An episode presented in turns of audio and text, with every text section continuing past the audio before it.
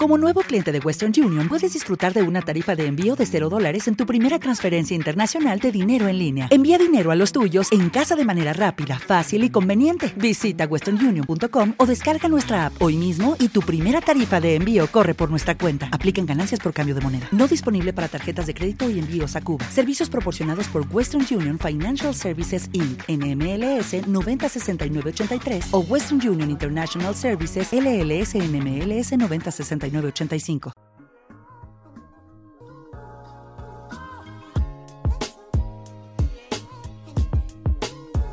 Hola, hola, gracias por acompañarme en mi podcast de Mentes, un espacio enfocado en el bienestar emocional, psicológico y social.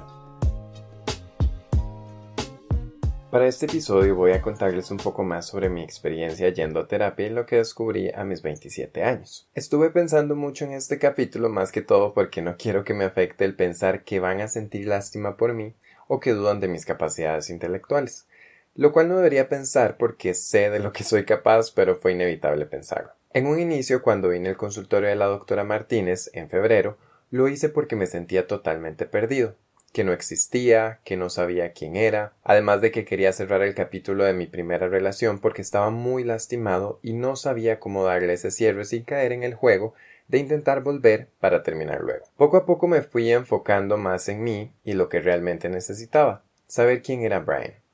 Recuerdo que siempre había sentido que no encajaba en grupos, incluso desde niño me costó mucho socializar, me sentía diferente, y no por el tema de ser gay, pero sentía que no pertenecía. Hacía más clic con las personas adultas, pero no siempre se me permitía por el tema de la diferencia de edad. Más adelante, en mi adultez, tuve problemas en cuanto a mis cambios repentinos de humor, el temperamento, los cambios en los planes, el ser frío o muy poco afectivo. Siempre decía que era muy cuadrado o estructurado. Sumado a esto siempre he sido muy directo y digo las cosas como son sin medir el efecto que puede generar en los demás.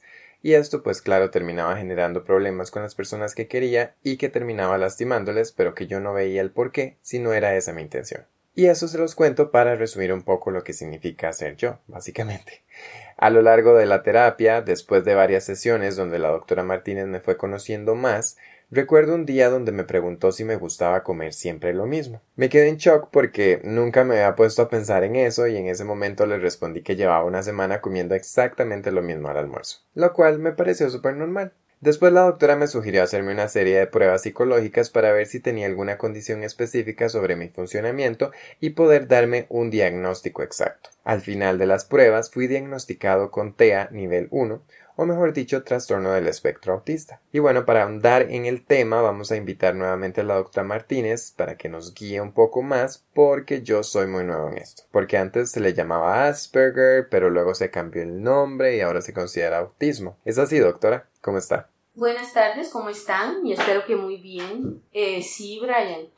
Eh, nosotros, ¿verdad? Los psicólogos tenemos nos guiamos como los doctores, los doctores tienen un libro donde están las enfermedades y los síntomas y ellos ahí buscan cuando algo no entienden y todo el asunto. Nosotros también tenemos eh, pues un libro de esos, ¿verdad? Que se llama DCM. Va nombrándose y se le van adicionando números eh, conforme se van haciendo las modificaciones. En el DCM4 aún eh, se llamaba Asperger.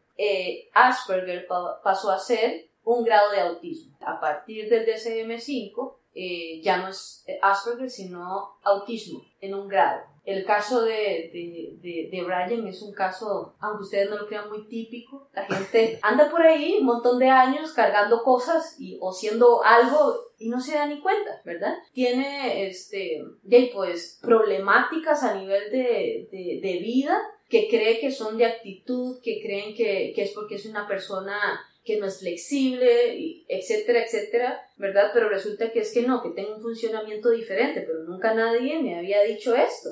Hasta que llega una persona, ¿verdad?, que, que, conoce los síntomas y, y los logra reconocer. En este caso, como Brian cuando llegó acá.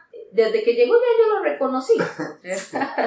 porque Brian es muy marcado en algunas cosas y cuando él fue contándome, ¿verdad? Su problemática, yo dije, no, esto es de funcionamiento. Y entonces ya uno va ahí como atando cabos, ¿verdad? Y, y que muchas de las problemáticas que tuvo Brian, eh, por ejemplo, con su expareja, de verdad, con la relación que, en, mucho bullying que, que pasó en, en, en, la escuela eh, y ese tipo de cosas que se dan alrededor de una persona que tiene el funcionamiento de Brian, y pues eran muy, muy evidentes en Brian, ¿verdad? Las lesiones que traía a nivel emocional son las lesiones que normalmente presenta de pues, un muchacho que funciona diferente. Eh, se suele confundir mucho esto y cuando, desgraciadamente, cuando no hay un diagnóstico de niños, la pasa muy mal, muy, muy mal, porque entonces nunca encajan en ningún lado y no pues, no sienten que pertenecen a ningún lado. Entonces para ellos es también muy difícil explicar al exterior por qué me comporto así porque ni ellos mismos saben por qué se comporta así. Cosa diferente, ¿verdad? Y, y, y, aquí está Brian, que puede decirlo,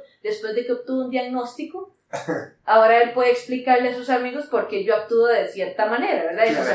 A veces me dicen que me justifico mucho, como que me escudo eso, pero creo que tengo que hacerlo.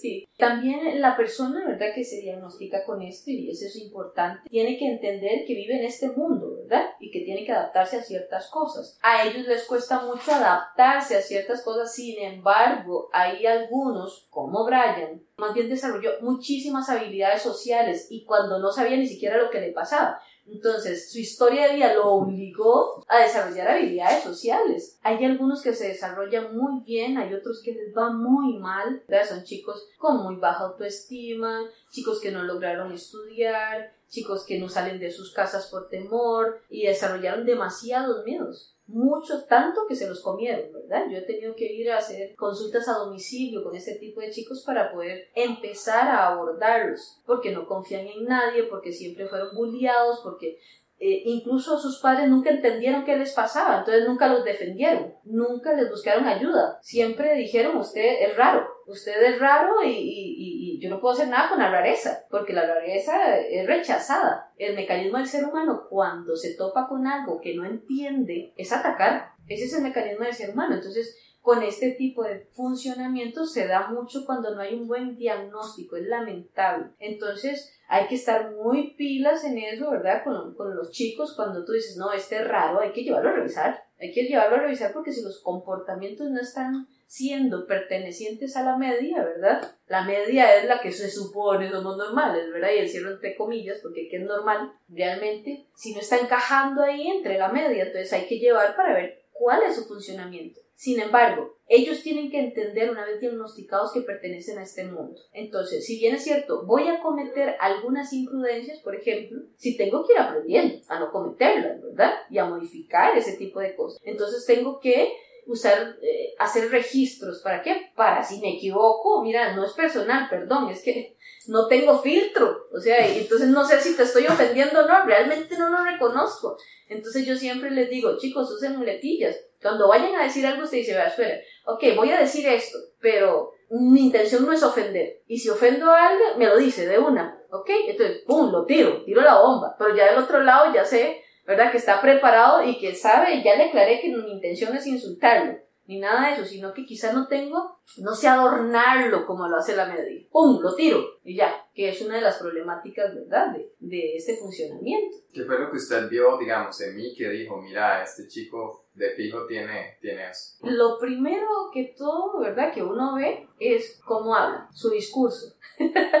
es un poco robotizado, ¿verdad? Es un discurso muy correcto, ¿verdad? Muy correcto, así como muy de señor y palabras súper correctas. Los chicos que tienen este funcionamiento, incluso cuando están pequeños, eh, ellos en lugar de decir, ay, yo quiero brincar ahí, dicen, yo quiero saltar. O sea, usan un vocabulario demasiado correcto. Tienen temas muy obsesivos, o sea, cuando les gusta algo, solo eso quieren hablar, solo eso quieren hablar, solo eso quieren hablar, y investigan, investigan, investigan, investigan, se hacen expertos en eso, pero en ese solo, en ese tema, ¿verdad? Sus ademanes tienen algo característico, realmente usan, eh, como tratan de disimular, ellos se vuelven un poquillo mañosillos, ¿verdad? Entonces, para disimular su poca habilidad social, entonces empiezan a, adornar mucho y utilizan mucho las manos. ¿Por qué? Porque una de las características de ellos es que son planos, entonces si estoy quieto, me evidencio. Entonces aprendo a utilizar mis manos para no evidenciar. pero como no tienen el control de eso, no, lo, no les sale muy bien, entonces, boom, ahí uno los nota, ¿verdad? Que están haciendo el intento. Que a mí me pasa eso, porque digamos, hace poco fui a la playa y mi mejor amiga me decía, bueno, Fabiola me decía como, Brian, es que usted a veces se ve como diferente. Y yo es que yo trato de, de verme normal, pero según lo, lo, que hago, la forma en la que me comporto, me veo como más tonto. Son actuaciones. Exacto, entonces yo trato de como verme normal, pero a la vez me veo tonto, porque seguro exagero mucho. Es sí, porque no tenés, o sea, no, no tenés idea de cuál es la medida. Exacto. Ok, no sé cómo hacerlo, voy a intentarlo. Entonces me mando ¿verdad? Y lo intento, pero fallo en el intento. Las otras personas no lo comprenden, pero yo tengo un paciente haciendo eso acá y yo, pues, ya, yo veo el, autismo. Y después vos empezás a hacer preguntillas ahí al azar. ¿Y cómo sos va para comer? ¿Qué te gusta? Ay, ¿y qué es lo que más te gusta de comer? Bueno, es que no eres como muy repetitivo. Sí, dice Brian. bueno, tengo una semana de almorzar lo mismo. Ah, entonces, cuando ya yo empecé a hacerle preguntas así a Brian, entonces él empezó a decir, pero, uy, sí, uy, pero qué raro, sí, no había pensado en eso, ¿verdad? Y entonces, mira, y ahorita estás obsesionado como con esto, y te pasa que con otras cosas también. Así, cuando yo encuentro algo que me gusta, como y como y como y como lo mismo, como lo mismo, como lo mismo, ¿verdad? Y entonces, ay, ¿cómo eres? Eres como muy rutinario, te gusta estructurar las cosas, como hacer listas, hacer, voy a decir hacer esto primero, voy a hacer esto primero, voy a hacer esto. Entonces ya ahí va uno como, ¿verdad? Sondeando y descubriendo. Y cuando ya tiene cierta este, información acumulada, pues uno sugiere ya pues pasar la batería de pruebas, ¿verdad? Para estar seguros. No los hace nada diferentes. Y, y cuando Brian, eh, era una de las cosas que más le repetía cuando estábamos pasando la batería de pruebas y yo le dije, Brian, esto no te hace diferente. Mañana tienes el diagnóstico y si dice que tienes autismo, o sea, sigue siendo el mismo Brian, no pasa nada. Solo que vas a tener explicación de muchas de, tus, de las cosas que te pasaron. Ahora sí te vas a encontrar, ay, ahora entiendo. Pero tengo también que irme adaptando a cosas, porque si no, eh, no tendría sentido el diagnóstico. Ok, entonces soy una persona que soy súper estructurada, entonces viajar, de, tomar la decisión de viajar de un lado al otro, para mí es súper difícil, muy difícil. Ok, entonces tengo que irme adaptando a estas cosas, no puedo permanecer encerrado en mi casa toda la vida.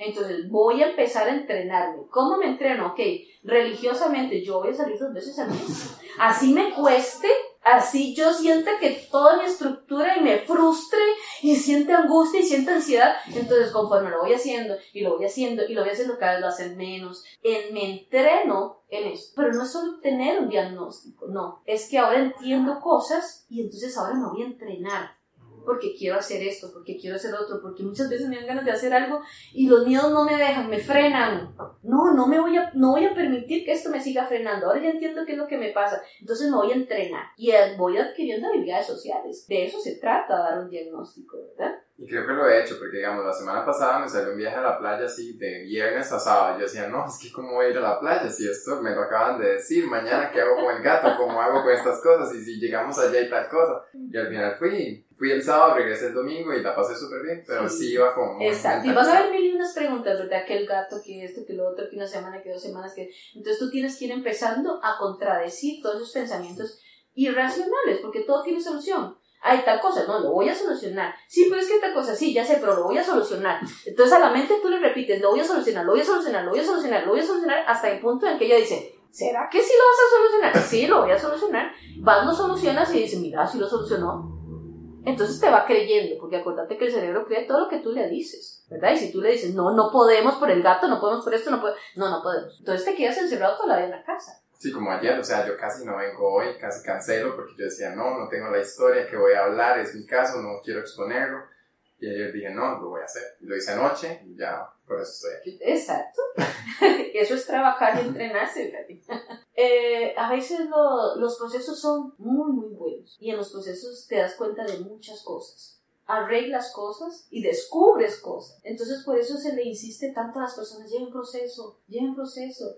Hay gente por ahí durante años cargando cosas que no se imagina. Y no, la gente no se percata de lo que carga. La gente no se percata de lo que anda sufriendo en silencio. Porque acuérdese que el cerebro o el ser humano tiene mecanismos de defensa y nadie quiere sufrir. Nadie. Existen los bloqueos, existen las evasiones, entonces prefiero no, no aceptar, no ir a ver y no sufrir. Pero ¿a qué precio? Estaré sufriendo más quedándome así que ir y pasar un proceso, enfrentarlo y arreglarlo. Y eso es lo que nos pasa a todos, creo, porque a uno siempre le da como miedo tomar la decisión de ir al psicólogo porque uno no sabe qué le van a decir. Y es como el freno que uno tiene siempre al inicio. Yo tengo una amiga que tiene tiempo de querer venir a consulta, por más que le digo, no se puede. Yo le digo, vas a tener que llegar vos a la decisión de decir, ya no puedo más, necesito tomar la decisión de ir al psicólogo. Sí, y, y, hay que respetar, ¿verdad? No todo el mundo está preparado para un proceso. Realmente hay que estar preparado para un proceso. Porque aquí, yo siempre se lo digo a mis pacientes, yo acá desde que te sientas acá en ese sillón, yo digo, es un valiente, es un valiente. Yo solo tengo valientes.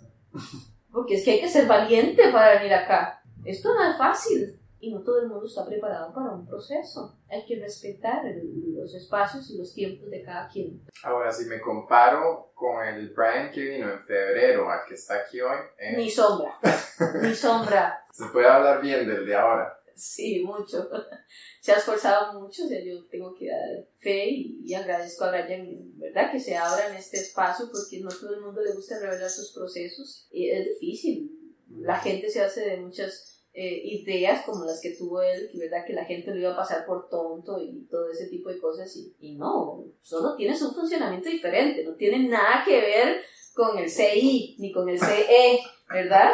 tu, coeficiente intelectual y tu coeficiente emocional no tiene tu funcionamiento, lo que afecta es la habilidad social, nada más. Pero incluso yo podría decir que este tipo de funcionamientos podrían alcanzar capacidades de inteligencia muy altas, porque como son tan obsesivos, como los temas que le gustan, se instruyen muchísimo y buscan información y se vuelven expertos. Cuando algo les gusta, son muy buenos, muy, muy buenos, quizás mejor que cualquiera de la media. Entonces no tiene nada que ver con la inteligencia esto. La gente tiene que empezar a conocer estos temas. Es funcionamiento. ¿Dónde está la traba? Bueno, en su habilidad social porque es muy marcado, pero incluso dentro de la misma media, habemos personas que no tenemos habilidad social y no es autista. Y ese es el otro tema, también decirle a la gente que no porque tengan ciertos comportamientos no pueden autodiagnosticarse. Ah, no, no, no. Porque hay gente que va a decir, ah, sí, yo como siempre lo mismo, no, yo hago tal cosa siempre, entonces yo fijo, tengo... No, porque de ahí hay gente que es medio obsesiva, ¿verdad? Compulsiva. Puede haber compulsividad y obsesividad juntos